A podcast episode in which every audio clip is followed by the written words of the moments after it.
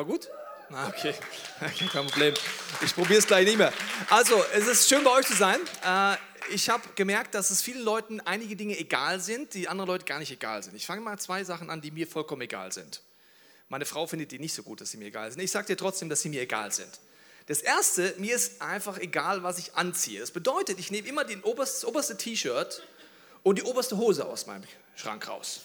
Meine Frau weiß, sie ist enorm unter Druck, weil sonntags die Leute mich immer angucken. Letzten Sonntag hatte ich wieder zum zweiten Mal, manchmal zum dritten Mal das gleiche T-Shirt an sonntags, weil es dauert, bis es gewaschen ist. Dann ist es wieder in meinem Schrank, verstehst du? Ich gehe sonntags hin, nehme ich halt raus. Dann kommen mir Feedbacks, hat der Tobias nur ein T-Shirt? Ja, nee, das lag halt oben, verstehst du?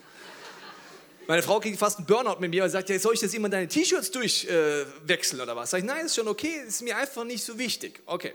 Und äh, dann das Zweite, was mir, äh, das ist die einzige Person, die ich bis jetzt kenne, ich hoffe, ich lerne mal heute jemanden kennen, dem es auch so geht. Wenn ich zu meinem Friseur gehe, er heißt Hamid. Wenn ich zu Hamid gehe, sage ich nie vorher, wie ich die Haare will, ich sage einfach Hamid, mach. Ich kenne keinen, der das so macht wie ich. Und dann komme ich heim, jetzt war letzte Woche was sehr kurz, da war hier also alles weg, ja. Ist ja schon wieder gewachsen, sagt meine Frau, wolltest du das? Nö, hat Hamid halt gemacht. Und dann sagt sie, du kannst dir doch mal sagen, wie du es siehst. So, ist doch interessant, verstehst du? Der macht da irgendwas und außerdem ist mein Hamid eh viel zu schnell. Bis ich sagen könnte, wie ich meine Haare will, hat er schon reinrasiert. Und dann könnte ich dann so hier kreisrunden Haarausfall haben oder so. Das geht ja nicht. Also sind zwei Sachen, sind mir vollkommen egal. Jetzt sagst du, die zwei Sachen sind dir vielleicht nicht egal. Kleidung und Frisur. Aber ich weiß nicht, irgendwas anderes wird dir egal sein. Es gibt viele Dinge, da ist es echt wurscht. Also wenn ich die Bibel aufschlage, ist deine Frisur relativ wurscht. Deine Kleidung ist auch relativ wurscht.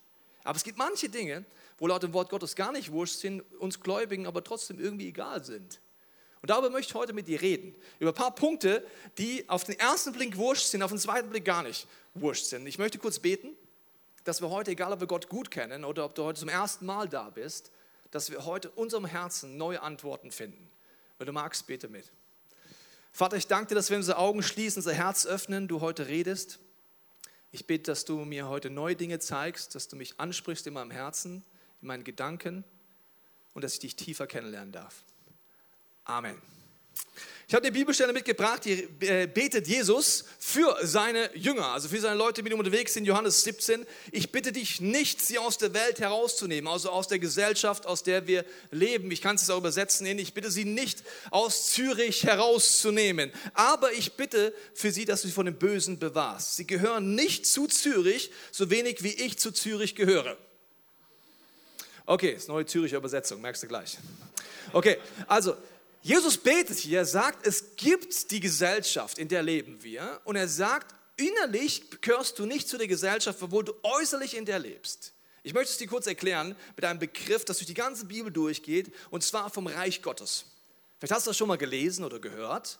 Es sind nur zwei Wörter, aber die erste Predigt von Jesus lautet, kehrt um, tut Buße, denn das Reich Gottes ist hier. Das Reich Gottes war das wichtigste Thema von Jesus Christus. Ich habe das erst vor einiger Zeit gemerkt, dass ich das immer überlesen habe in der Bibel. Da heißt es, und er lehrte über das Reich Gottes. Dann habe ich gedacht, okay, kann ich in ein paar Sätzen zusammenfassen, was das Reich Gottes ist? Nee. Aber Jesus hat dann dauernd darüber geteacht. Als er gestorben ist, auferstanden ist, hat er ein Camp gemacht mit seinen Jüngern, kannst du nachlesen in der Bibel. Dutzende von Tagen lang, war mit ihnen zusammen und die Bibel sagt nur, und er lehrte sie über was? Über das Reich Gottes. Was hat der denn Dutzende Tage erzählt? Und warum steht es nicht in meiner Bibel drin? Übers Reich Gottes. Ich möchte ganz mit ein paar wenigen Sätzen erklären, was ich denke, was damit bedeutet ist. Und das Reich Gottes bedeutet, dass ich innerlich im Reich Gottes leben kann, während ich äußerlich in Zürich lebe. Was bedeutet das? Ein Reich Gottes geht davon, dass es ein Königreich gibt. Es redet davon, dass Gott der König ist. Ich kann in diesem Königreich nur leben, wenn ich den König anerkenne. Punkt Nummer eins. Das heißt, nur weil ich Christ bin, jetzt wird es vielleicht gleich ein bisschen unangenehm, lebe ich noch nicht innerlich im Reich Gottes. Ich glaube an Gott, aber er ist noch nicht mein König. Innerlich im Königreich lesen heißt er, er ist mein König und seine Gesetze gelten für mich. Also wenn du in einem Königreich lebst, macht es nur Sinn, wenn du den König anerkennst und du sagst, deine Gesetze gelten für mich. Die Gesetze stehen im Wort Gottes von der ersten bis zur letzten Seite. Das sind die Gesetze, die dort gelten. Und Gott ist derjenige, der darin regiert. Und er sagt, wenn du nach meinen Geboten handelst, dann wirst du frei sein, dann wirst du geheilt werden, dann wirst du in deine Identität kommen. Wenn nicht, wird das nicht passieren. Und das, die Challenge ist, wie kann ich innerlich dort drin leben, während ich äußerlich woanders lebe. Also ich weiß nicht, ob du schon mal in ein anderes Land umgezogen bist. Ich mache es mal am Beispiel England. Britisch, kann jemand Britisch Englisch? Ich meine nicht Schweizer Englisch, sondern so britisch, britisch, so a cup of tea, tea, tea. God save the Queen. Ich sehe da immer so eine Tasse Tee, Tea, so. Weiß auch nicht, also ich kann das gar nicht. Ich kann natürlich nur German English. What is going on? So goes it not. Okay, das ist jetzt kein British English. Also wenn du nach Great Britain umziehst, ja, dann ist es genauso, wie wenn du ins Königreich Gottes umziehst. Du musst dich anfangen, anders zu verhalten. Du merkst als allererstes, die reden hier anders. British English. Jetzt kann ich schon sagen, finde ich blöd. Ich rede weiter Deutsch. Da müssen die doch anfangen, Deutsch zu reden, wenn ich in England. Das kannst du schon machen. Versteht dich halt keiner. Wenn du innerlich im Reich Gottes lebst, wirst du merken, dass deine Sprache sich ändert. Warum? Du hast einen König und du hast Gesetze und er sagt dir, deine Worte sind nicht egal. Deine Worte haben Kraft über Leben und Tod. Das, was du aussprichst, kann dich und andere zerstören. Das heißt, wenn du innerlich im Reich Gottes lebst, werde ich dann sehen, dass du anders redest über dich. Du hörst auf, schlecht über dich zu reden. Du fängst an, göttlich über dich zu reden. Du redest nicht mehr schlecht über andere. Ich, an deiner Sprache merke ich immer mehr, ob du im Reich Gottes anfängst zu leben. Das nächste ist anders anziehen. Ich habe dir mal typisch englische Kleidung mitgebracht. So, plus minus, ne? Natürlich anders, aber man fängt sich anders an anzuziehen. Man überlegt sich auf einmal, okay, was ist hier die Kultur? Wenn ich im Reich Gottes lebe, fange ich auf einmal darüber nach anzudenken, nicht in erster Linie, was ist stylisch, sondern wie möchte ich mich kleiden? Was möchte ich ausstrahlen? Und jetzt kommt etwas ganz Wichtiges, das Verhalten ändert sich. Ich war in England und äh, ich habe dann schnell gemerkt, das Verhalten, die Sprache ist ganz anders. Ich war letztens auf einer Pastorenkonferenz eingeladen. Und mich hat es immer genervt, dass mein Name Tobias auf Englisch Tobias heißt. Also ich heiße nicht Tobias, verstehst du? Ich heiße Tobias. Und dann habe ich immer überlegt, wie kann ich den Engländern erklären, wie ich heiße? Und dann habe ich gesagt, ganz einfach, ich erkläre ihnen einfach, you can order two beers. I'm Tobias. Okay, ich dachte, das ist lustig, okay? Deutscher Humor. Und dann gehe ich dorthin auf die Pastorenkonferenz, stelle mich vor und sage, mein Name ist Tobias, mein Name ist Tobias and, und dann sage ich, it's like two beers. Was ich nicht wusste, dass in England und Australien dieses Zeichen Fuck you heißt. Wusstest du es? Jetzt braucht nicht schockiert sein, das heißt Fuck you. Ich kann dir erklären, warum das Fuck you heißt. Und alle Christen im Saal so. Ich so, hä? Habt ihr den Bierjoke nicht verstanden oder was? Es hieß Fuck you. Okay, also ich muss mich anders verhalten. Dann, ähnliche Konferenz, kam ich auf die Idee, in die Sauna zu gehen. Ich weiß nicht, ob in England schon mal in der Sauna warst. Ich kenne auch nicht die Schweizer Saunakultur, ich kenne nur die deutsche Saunakultur. Die deutsche Saunakultur ist, du gehst Viertelblut dort rein. Also wie Gott dich gemacht hat oder der Schönheitschirurg dich verbessert hat. Aber du gehst da grundsätzlich nackt rein, verstehst du? Also wir waren da in diesem Hotel und dort waren zig Pastoren von England mit ihrem Team. Und ich dachte, es war eine schlaue Idee, indem ich die Männer aus meinem Team nehme und sage, komm, wir gehen mal in die Sauna. Ist ja kein Problem. Blank gezogen, Tuch drum, sind reingelaufen, unterhalten uns, ziehen Plank, setzen uns hin. Und auf einmal merke ich, alle außer uns haben Badeklamotten an. Und mein asiatischer Pastorkollege steht, sitzt im Bademantel in der Sauna. Und dann sagt nur einer, it's not German style here. So schnell habe ich nie mein Handtuch drum, kann ich dir aber sagen. Dann saß ich da wieder, ja, German style.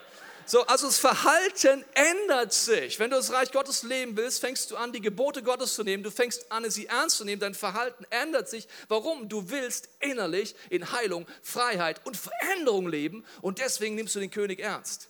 Und deswegen fängst du an, seine Gebote zu halten. Und diese Gebote Gottes sind genauso wie Naturgesetze. Gott hat die Welt kreiert. Warum hat er Naturgesetze gemacht? Um uns einzuschränken und zu sagen, ich überlege mir so ein bisschen was, dich ein bisschen klein zu halten ich erfinde jetzt die Erdanziehung. Dann kannst du nicht immer rumfliegen, du musst einfach stehen. Das heißt, du sagst, Gott, ich finde das so scheiße, dass die Erdanziehung da ist. dann kannst du eine Partei gegen die Erdanziehung gründen, sagen, Protestmärsche durch Zürich machen, sagen, die Erdanziehung muss weg, die Erdanziehung muss weg. Dann kannst du eine Sekte gründen und ihr geht alle auf ein Hochhaus hoch, springt runter und sagt, die Erdanziehung muss weg. Wenn du es machst, klatscht unten auf, bist platt wie eine Pizza und einfach dumm. Die Erdanziehung ist ein Geschenk des Schöpfers. Stell dir mal vor, es gibt keine Erdanziehung, selbst wenn du Physik nicht aufgepasst hast. Ganz simpel ausgedrückt, wenn es keine Erdanziehung gäbe auf einem Ball, der sich um sich selber dreht und im hohen Tempo durchs Universum fliegt, würdest du kotzend durch die Gegend fliegen. Und es wäre gar nicht mehr so nice in Zürich, weil du gar nicht hier bleiben könntest. So, so. Warum hat Gott dieses Gesetz gegeben, damit du lebst? Okay? Alle geistlichen Gesetze, vom ersten bis zum letzten Buchstaben im Wort Gottes sind, damit wir lebst. Was machen wir Christen? Vielleicht kennst du noch nicht so viele Christen, vielleicht bist du selber kein Christ. Ich erkläre dir, was wir machen. Wir Christen haben brutale Nerven, nicht brutale Nerven. Ich erkläre dir, was wir machen. Wir lesen etwas im Wort Gottes und denken uns dann, oh nee, das kann man nicht so eng sehen. Das sehe ich nicht so okay, hier steht, wenn du nicht vergibst, wird sie nicht vergeben. Ah, nee, das ist doch ein Übersetzungsfehler. Dann gehen wir hin, nehmen einen geistlichen Edding und streichen eine Sache nach der anderen raus aus diesem Buch und sagen, oh nee, das stimmt doch nicht mehr, das ist doch alt. Wir nennen das dann Aufklärung, wir nennen das dann, weil wir ja so voller Wissenschaft, was auch ich was sind. Aber ich sag dir, was passiert. Wir brechen die Gebote Gottes, unser Herz wird zertrümmert wir klatschen unten auf und beschweren uns danach bei dem Schöpfer. Wir haben Nerven. Wir haben Nerven. Wir brechen seine Gesetze, es zerfetzt uns und wir beklagen uns bei Gott. Weißt du, wie viele Christen Gott anklagen? Und 99,9 Prozent sind Punkte, wo er vorher dir gesagt hat, wenn du das machst, klatschst du unten auf. Ich liebe dich dann immer noch. Ja, ich werde dich heilen, aber dein Herz ist am Arsch. Also, im Reich Gottes leben heißt, ich muss den König anerkennen und ich muss seine Gesetze leben. Wenn ich das nicht will, lebe ich innerlich nicht im Reich Gottes. Dann nenne ich mich Christ, aber ich lebe nicht in dieser Dimension. Und jetzt ist die Frage, wie lebe ich damit, mit dieser Spannung, dass ich äußerlich eben nicht in einer Gesellschaft lebe, die nach göttlichen Prinzipien funktioniert. Die Bibel nimmt dort ein Bild. Sie nennt das das Bild von Babylon um zu erklären, in welcher Gesellschaft du und ich leben. Das ist das Gegenteil vom Reich Gottes. Daniel und seine Freunde wurden verschleppt nach Babylon in Exil. Und es geht in der Bibel immer um eine Metapher. Es geht nicht darum, um diesen Ort real, sondern die Bibel sagt im zweiten Teil der Bibel, dass wir innerlich als gläubige Menschen immer noch im Exil leben. Wir leben noch nicht im Paradies. Wir leben äußerlich am Setting, das nicht Gott im Mittelpunkt hat. Und ich möchte kurz erklären, was das Gegenteil von Reich Gottes Mentalität ist. Und zwar siehst du das in Daniel 4. Dort geht es um Nebukadnezar, den König, in dieser Bildersprache vom Babylon-System. Und er zeigt dir jetzt gleich mal, was im Babylon-System das Gegenteil ist vom Reich Gottes. Er sagt, ich sagte zu mir selbst, diese großartige Stadt habe ich als meine Residenz erbaut. Mit meiner gewaltigen Macht habe ich das fertiggebracht, habe damit meiner Größe zu Denkmal gesetzt. Ich, mich, meiner, mir segne uns vier. Kennst du die vier? Ich, mich, meiner, vier. Gott segne uns vier. Wie beginnt das Gegenteil vom Reich Gottes? Durch diese vier Sachen. Ich, ich, ich. Im Babylon-System passiert etwas Schritt für Schritt, dass nicht mehr Gott König ist und auf dem Thron sitzt, sondern der Mensch. Und das passiert nicht über Nacht, weil wir Menschen sind ja nicht blöd. Es ist nicht so, am einen Tag checken wir, aha, es gibt Gott und der ist eigentlich schlau, wenn der regiert. Und über Nacht bin ich auf dem Thron. Nee, es gibt drei Schritte dorthin. Der erste Schritt ist Selbstbewunderung. Im Babylon-System hast du bei Nebuchadnezzar gehört, ich, mich, meiner, mir. Selbstbewunderung. Woran merke ich, dass wir in der Gesellschaft leben mit Selbstbewunderung? Es gibt hier eine tolle Technik, die uns so dermaßen in die Karten spielt. Weil ich frage mich, was hat man eigentlich früher gemacht, wo es keine Selfies gab? Das haben wir überlegt? Wie konnte man da leben? Kann man Fotos machen für Instagram. Schaut mal ein bisschen nett, weil das poste ich ja nachher. Wisst ihr, nach was ich entscheiden werde, ob das Foto gut ist? Nicht, ob du gut guckst, nichts gegen dich. Es geht einfach darum, ob ich gut aussehe. Ist ja klar. Welche Person sucht ihr denn als erstes auf einem Foto? Sucht ihr als erstes euch oder die Tante Erna? Wann ist das Foto gut?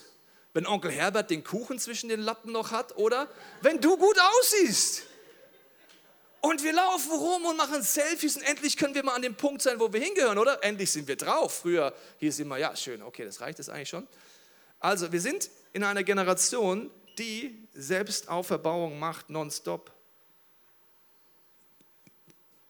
Das ist der erste Schritt. Du sagst, das ist doch kein Problem, aber schon fängt es an, ich, mich, meiner, mir. Der zweite Schritt ist Selbstauferbauung. Es fängt sowas an, dass ich denke, naja, wenn es gut läuft in meinem Leben, habe ich mit Gott nichts zu tun. Aber wenn es schlecht läuft, schon.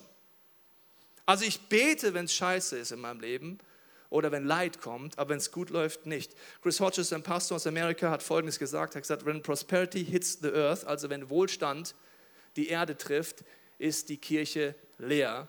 Und wann immer eine Tragödie, Tragödie auf der Erde stattfindet, ist die Kirche voll. Ist dir mal aufgefallen? So, das ist der zweite Schritt hin zum Babylon-System. Das heißt, ich behandle Gott schon nicht mehr als Gott, sondern als Göttchen. Wenn du zu Gott kommst, wenn es dir einfach scheiße geht und sonst ihn einfach wegschieben kannst, redest du nicht mehr über den lebendigen Gott, dann redest du über einen Gott, den du dir kreierst, der sagt, ach wie schön, dass du vorbeikommst und ich bin in so ein alter Alzheimer-Opa, dass ich nicht checke, dass du mich gleich wieder aus deinem Leben rausschiebst und erst wieder in der Not wieder reinholst. Ich bin einfach ein bisschen verwirrt. Also wir reden hier über den lebendigen, heiligen Gott. Wenn du das anfängst, bist du am zweiten Schritt dorthin selber auf dem Thron zu sitzen. Der dritte Schritt ist dann Selbstgenuss. Was heißt es? Wenn du hier sitzt, wenn es für mich stimmt und sich gut anfühlt, dann muss es theologisch auch richtig sein. Wenn es für mich stimmt und es sich gut anfühlt, dann ist theologisch richtig. Wer entscheidet, ob es sich theologisch anhört, äh, theologisch richtig ist? Das Wort Gottes? Nein. Wenn es für mich stimmt und es für mich gut anfühlt, wer ist auf dem Thron? Ich. Und das ist das Babylon-System. Der Mensch ist im Mittelpunkt, nicht mehr Gott. Das ist der erste Schritt, wenn du auf diesem Thron sitzt. Der zweite Punkt ist, Gottes Wort wird abgeschafft. Warum? Es gibt kein Gesetz mehr. Gott ist nicht mehr im Mittelpunkt, sondern der Mensch, sondern der zweite Punkt ist, das Wort Gottes wird lächerlich gemacht. Wir leben in einer Zeit, wo es für uns so normal geworden ist, dass das Wort Gottes lächerlich gemacht wird. Ist dir mal aufgefallen? Egal, wo du hingehst. Auf den ersten Seiten der Bibel geht es los. Weißt du, was die erste Versuchung des Teufels war? Die erste. Wahrscheinlich die, die ihm am wichtigsten ist, oder? Wie würdest du angreifen als allererstes Mal aus teuflischer Sicht? Er fragt folgendes: Steht wirklich geschrieben? Hat Gott wirklich gesagt? Nee, hat er nicht gesagt, oder? Hat er wirklich gesagt? Nee, hat er nicht gesagt. Der erste Angriff ist, das Wort Gottes ist lächerlich. Du kannst das nicht mehr nehmen. Du kannst da nicht mehr drauf bauen. Du hörst viele Predigten, die in die Richtung gehen, ja, den ersten Teil der Bibel kannst du in den Mülleimer stecken. Das kannst du auch nicht mehr alles so nehmen. Alle Predigen, die in die Richtung gehen, dass ein Pastor oder eine Theologie den Edding rausnimmt und dir erklärt, was du alles wegstreichen kannst aus dem Wort Gottes, ist genau dieser Geist. Wer ist dann Gott? Du. Du bist nicht unter dem Wort Gottes und sagst, Gott, teach me, sondern du sagst, ich bin über dem Wort Gottes und ich entscheide, was davon noch gilt und was nicht. Sehr gewagte Einstellung.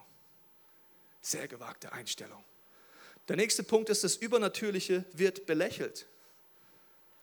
Und der nächste Punkt ist, die böse Seite wird negiert. Diese vier Sachen wirst du immer finden. Egal wo das Babylon-System passiert, das Gegenteil vom Reich Gottes. Der Mensch ist im Mittelpunkt, das Wort Gottes wird lächerlich gemacht. Und das dritte ist, das Übernatürliche gibt es nicht mehr und das Böse wird negiert. Das Destruktive gibt es nicht. Und was ist die Folge von den vier Sachen? Der Mensch sitzt auf dem Thron. Die Bibel sagt, wenn der Mensch auf dem Thron sitzt und sich selber anbetet, wird es zerstörerisch. Im Römerbrief heißt es, dass Gott uns aufgrund unserer Rebellion und unseres Stolzes dahingegeben hat in unsere Leidenschaften, in unsere Gefühle, dass wir nicht mehr wissen, was oben und unten ist. Wir sind vollkommen verwirrt. Und das ist in Babylon so. Ich möchte kurz erklären, warum. Babylon geht durch die ganze Bibel durch. Ersten Seiten der Bibel, habe ich dir schon gesagt, da sagt äh, der Teufel in der Bildersprache der Schlange zu der Frau, äh, Gott hat das doch gar nicht gesagt. Und wenn du das isst, was wird passieren, wenn du das isst? Was, weißt du, was passieren wird? Du wirst sein wie Gott. Erste Versuchung. Erstens, es stimmt nicht, dass Gott gesagt hat. Zweitens, wenn du es machst, wirst du sein wie Gott. Leider war Eva keine Chinesin. Weißt du, warum leider? Sonst hätte sie ja die Schlange gegessen und nicht den Apfel.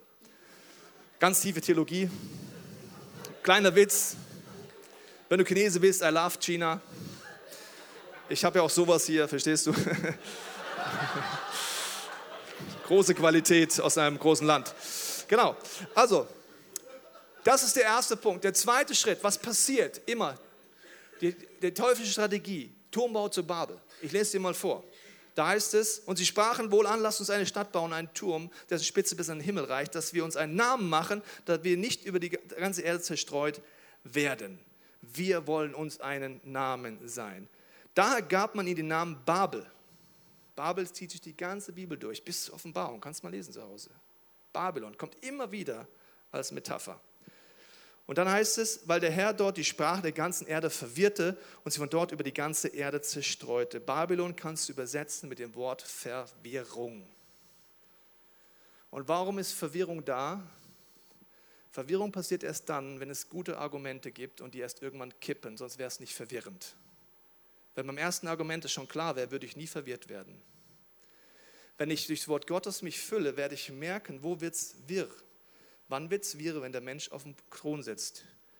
Ich weiß nicht mehr, wer ich bin. Ich bin verwirrt in meiner Identität. Ich bin nicht mehr Geschöpf, sondern ich bin Gott. Ich bin nicht Sohn Gottes, ich bin nicht Tochter Gottes, sondern ich bin, was ich fühle. Wenn ich bin, was ich fühle, wer bin ich dann? Bin ich Mann? Bin ich Frau? Bin ich eigentlich im richtigen Körper? Was ist mein Geschlecht? Wenn der Mensch auf dem Thron sitzt, ist er dahingegeben in seinen Leidenschaften. Er weiß nicht mehr, was oben und unten ist. Ja, kann denn Liebe Sünde sein? Ja, klar. Ja, aber wenn es sich doch gut anfühlt. Es gibt Dinge, die fühlen sich gut an und Sünde tut fühlt sich erstmal immer gut an. Das ist Verwirrung. Ja, aber ich habe gelesen, dass ich meine Ehe aufpimpen könnte, wenn ich fremd gehe.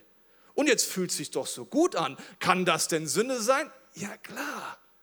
Aber wenn du auf dem Thron sitzt, bist du blind und glaubst alles, was du fühlst. Und die Identität wird verändert. Das siehst du bei Daniel und seinen Freunden, kannst du nachlesen in Daniel 1, Vers 6. Jeder der Jungs kriegt einen neuen Namen, eine neue Identität. Kannst du zu Hause mal nachlesen. Und in dem Babylon-System geht es immer auf deine Identität. Wer bin ich? Wenn Gott auf dem Thron bin, bin ich Sohn, bin ich Tochter, habe ich eine Würde, habe ich einen Wert, habe Klarheit, habe Orientierung. Wenn ich auf dem Thron sitze, werde ich zu meiner eigenen Götze und es wird mich zerstören. Jetzt leben wir, wenn du dich als gläubig bezeichnest, mitten in diesem System. Verwirrung ist um mich herum und ich check's nicht. Ich gebe dir jetzt einen Tipp, wie du in Zukunft Verwirrung entdecken kannst. Ich habe dir diese vier Punkte gesagt, ich wiederhole sie nochmal. Steht der Mensch im Mittelpunkt bei dieser Argumentation oder Gott? Wird das Wort Gottes lächerlich gemacht? Wird es übernatürlich belächelt? Wird das teuflisch Destruktive verneint? Entscheidet der Mensch über Gut und Böse? Ja oder nein? Und das Letzte ist, kriegst du Gegenwind, und zwar aggressiven Gegenwind, wenn du dagegen was sagst. Ich mache dir jetzt mal ein paar Beispiele. Und du wirst merken, die Beispiele sind für die meisten hier im Raum, wenn sie so sein, dass du dich gleich über mich aufregst. Da freue ich mich schon drauf. Ich freue mich auf so Momente, wo du vielleicht sagst, ja, das kann man doch noch so nicht sagen. Und dann bitte ich dich nur eins. Wenn du gläubig bist, lese selber die Bibel. Nicht, was ich sage. Lese selber nach. Frag selber den König, ob das stimmt oder nicht. Und ich möchte dir ein Beispiel machen. Wenn du das Wort Gottes als Wahrheit anerkennst, und das habe ich vor vielen Jahren gemacht, ich bin wirklich auf die Knie gegangen, habe gesagt, Jesus, tut mir leid, dass ich gegen dich rebelliert habe. Das Wort Gottes ist ab heute meine Richtschnur. Nur weil ich etwas nicht verstehe, heißt das nicht, dass es nicht wahr ist ich bin Mensch und du bist Gott und dein Wort gilt. Das hat mein Leben verändert. Deswegen habe ich vor kurzem gelesen im Alten Testament eine Situation, da ging es um den Gott, die Götze Moloch. Vielleicht kennst du ihn auch nicht, ich habe dir mitgebracht, sehr sympathischer Kerl. So, das Wort Gottes von der ersten und letzten Seite ist dafür da, dass du Klarheit kriegst und nicht verwirrt bist. So, ich habe das gelesen und habe gesehen, dass Gott sagt zu seinem Volk, bitte betet nicht diese Götze an, weil diese Götze hatte das Ziel, dass Eltern ihre Kinder geopfert haben. Besonders Babys. Sie wurden dorthin gebracht und sie wurden getötet. Jetzt liest du sowas und denkst dir, das muss verboten werden. Oder? Wie kann man sowas machen? Und unsere erste Reaktion ist, wenn wir sowas mitkriegen würden in Zürich, würden wir alle handeln, oder? Also ich hoffe es. Wenn nicht, komm nachher zu mir und ich helfe dir, psychologische Beratung zu bekommen. Also Du liest es und weil das vielleicht für dich weit weg ist, erlebst du nicht den Punkt, als wenn du sagst, es ist dein Wort, Gott zeigt mir, es ist zeitlos. Wenn damals Moloch da war und wenn damals Leute ihre Kinder geopfert haben, was heißt es heute in Zürich? Ich sage dir Gründe, warum Leute damals geopfert haben, diesem Moloch. Das erste ist, mein Wohlergehen und Segen. Also die Eltern dachten, wenn ich das Kind opfere, habe ich Wohlergehen und Segen. Das nächste ist, ich habe eine bessere Zukunft als Eltern, wenn ich das Kind opfere. Ich habe Erleichterung in meinem Leben. Ich habe mehr Freiheit dadurch, weil mein Götze mir dadurch Freiheit gibt. Ich werde finanziellen Segen davon bekommen, deswegen opfere ich mein Kind. Und ich werde beruflichen Segen haben. Also Leute opfern hier ihr Kind für diese Gründe. Ich sage dir, wie man das heute in Europa nennt. Das nennt man heute Abtreibung. Ja, ich habe dir gesagt, gleich wird es aufregend. Je nachdem, wie du es hier drin setzt, ich sage dir, was einige Leute gerade hier drin denken werden. Sie denken, das kann man nicht sagen. Also Abtreibung, das geht ja nicht. Circa 60 Prozent im Raum werden denken, ja, aber was ist mit Vergewaltigungen? Ja, aber was ist, wenn es ein medizinischer Grund ist? Woher weiß ich, dass 60 Prozent im Raum das denken? Weil das die Gesellschaft denkt und du das jeden Tag hörst, wenn es um Abtreibung geht. Ich möchte dir ein paar Argumente geben und mit dir mal kurz den Versuch machen, nicht den Menschen auf den Thron zu setzen, sondern Gott. Ich will mal kurz mit dir den Versuch machen, zum Thema Abtreibung das Wort Gottes zu nehmen und nicht das, was normal ist in unserer Gesellschaft. Also, wenn der Mensch auf dem Thron sitzt, ist es ganz einfach. Der Mensch entscheidet über Gut und Böse und über Leben und Tod. Das heißt, der Mensch überlegt sich, wann ist es Leben, wann ist es Tod. Naja, es fängt erst ab der zwölften Woche an, davor ist es egal. So, das ist, wenn der Mensch auf dem Thron sitzt. Merkst du das? Ja, das Herzschlagen, das ist doch noch kein Leben, oder? Oder? Herz? Nö. Hirn? Na, ja, außerdem, was ist lebenswert? Ja, ein behindertes Kind ist ja nicht lebenswert. Wer sitzt auf dem Thron? Wer wird der Richter über Leben und Tod? Der Mensch. Die Bibel sagt etwas ganz anderes. Ich gehe mal kurz auf die Argumente ein, die wichtig sind. Also, wenn du sagst, was ist mit Vergewaltigung? Circa 4% der Abtreibungen, in Deutschland sind das über 100.000 jedes Jahr, das wären 4.000, haben den Grund Vergewaltigung oder medizinische Gründe. Ich fange jetzt mal mit 96.000 an, bevor wir über die 4% reden, okay? Wenn es bei allen anderen gilt, können wir nachher über Vergewaltigung auch nochmal reden. Wir fangen jetzt erstmal für die 96.000 an. Was sind die Argumente, was Frauen sagen, warum sie abtreiben? Kann ich nochmal die Moloch-Statistik sehen? Genau diese. Also, ich bin in einer unsicheren Partnerschaft, ich Berufe habe berufliche finanzielle Unsicherheit, ich bin im Studium, was auch immer. Ich erhoffe mir durch die Abtreibung, dass ich beruflich finanziell besser dastehe. All diese Punkte sagen Frauen unterm Strich, wenn sie abtreiben. Das nächste Argument ist, der Körper gehört mir. Wer kann so argumentieren? Der, der hier sitzt.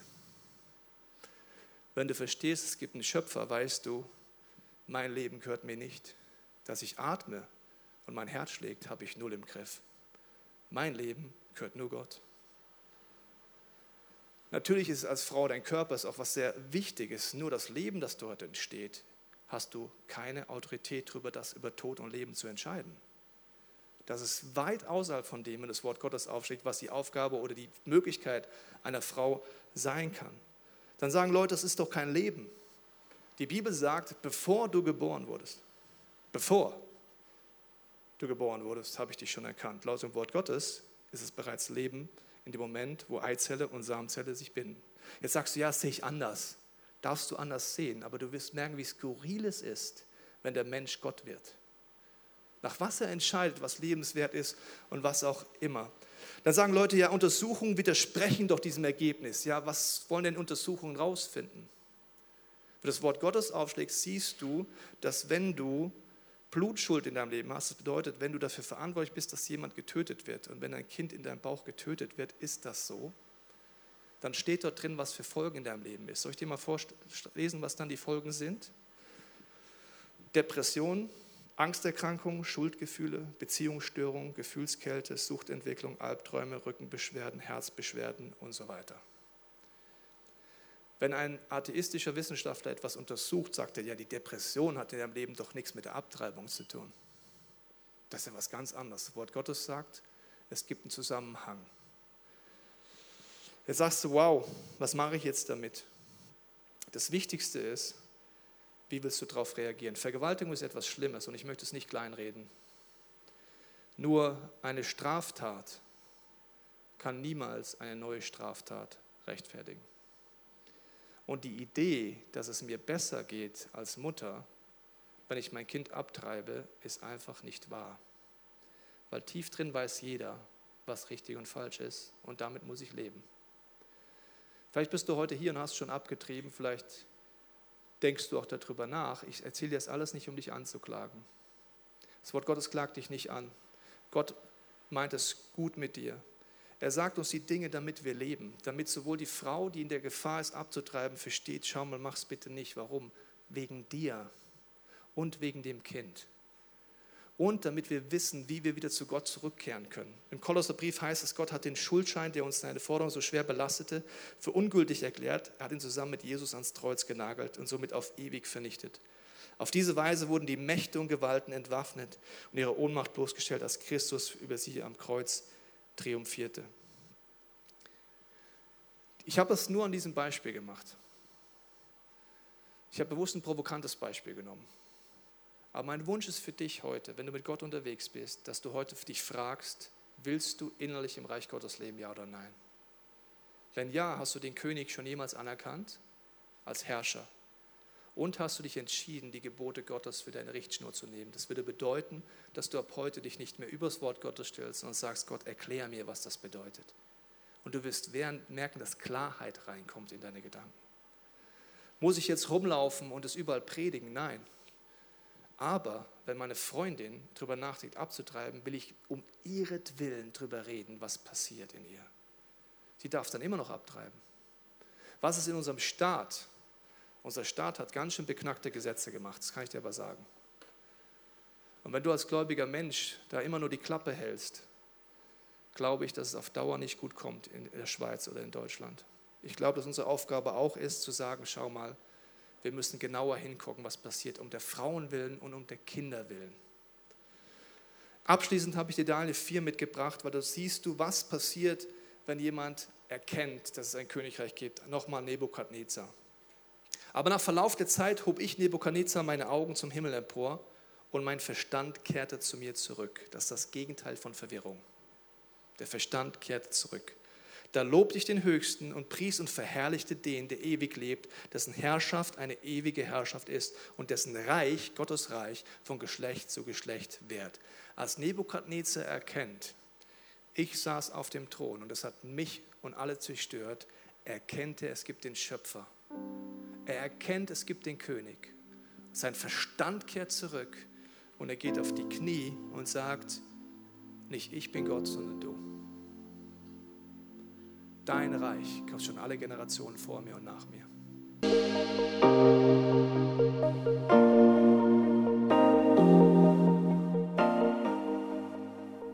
Wenn Gott durch so Messages zu dir redet, ist das mega kostbar. Darum nimm den Schatz unbedingt mit in deinen Alltag. Vielleicht machst du gerade noch eine Notiz zu diesem Thema oder redest mit Jesus in einem Gebet noch selber drüber. Es ist unsere Leidenschaft als ICF 20s, junge Menschen zu begleiten auf ihrem Weg mit Gott und sie dabei zu unterstützen.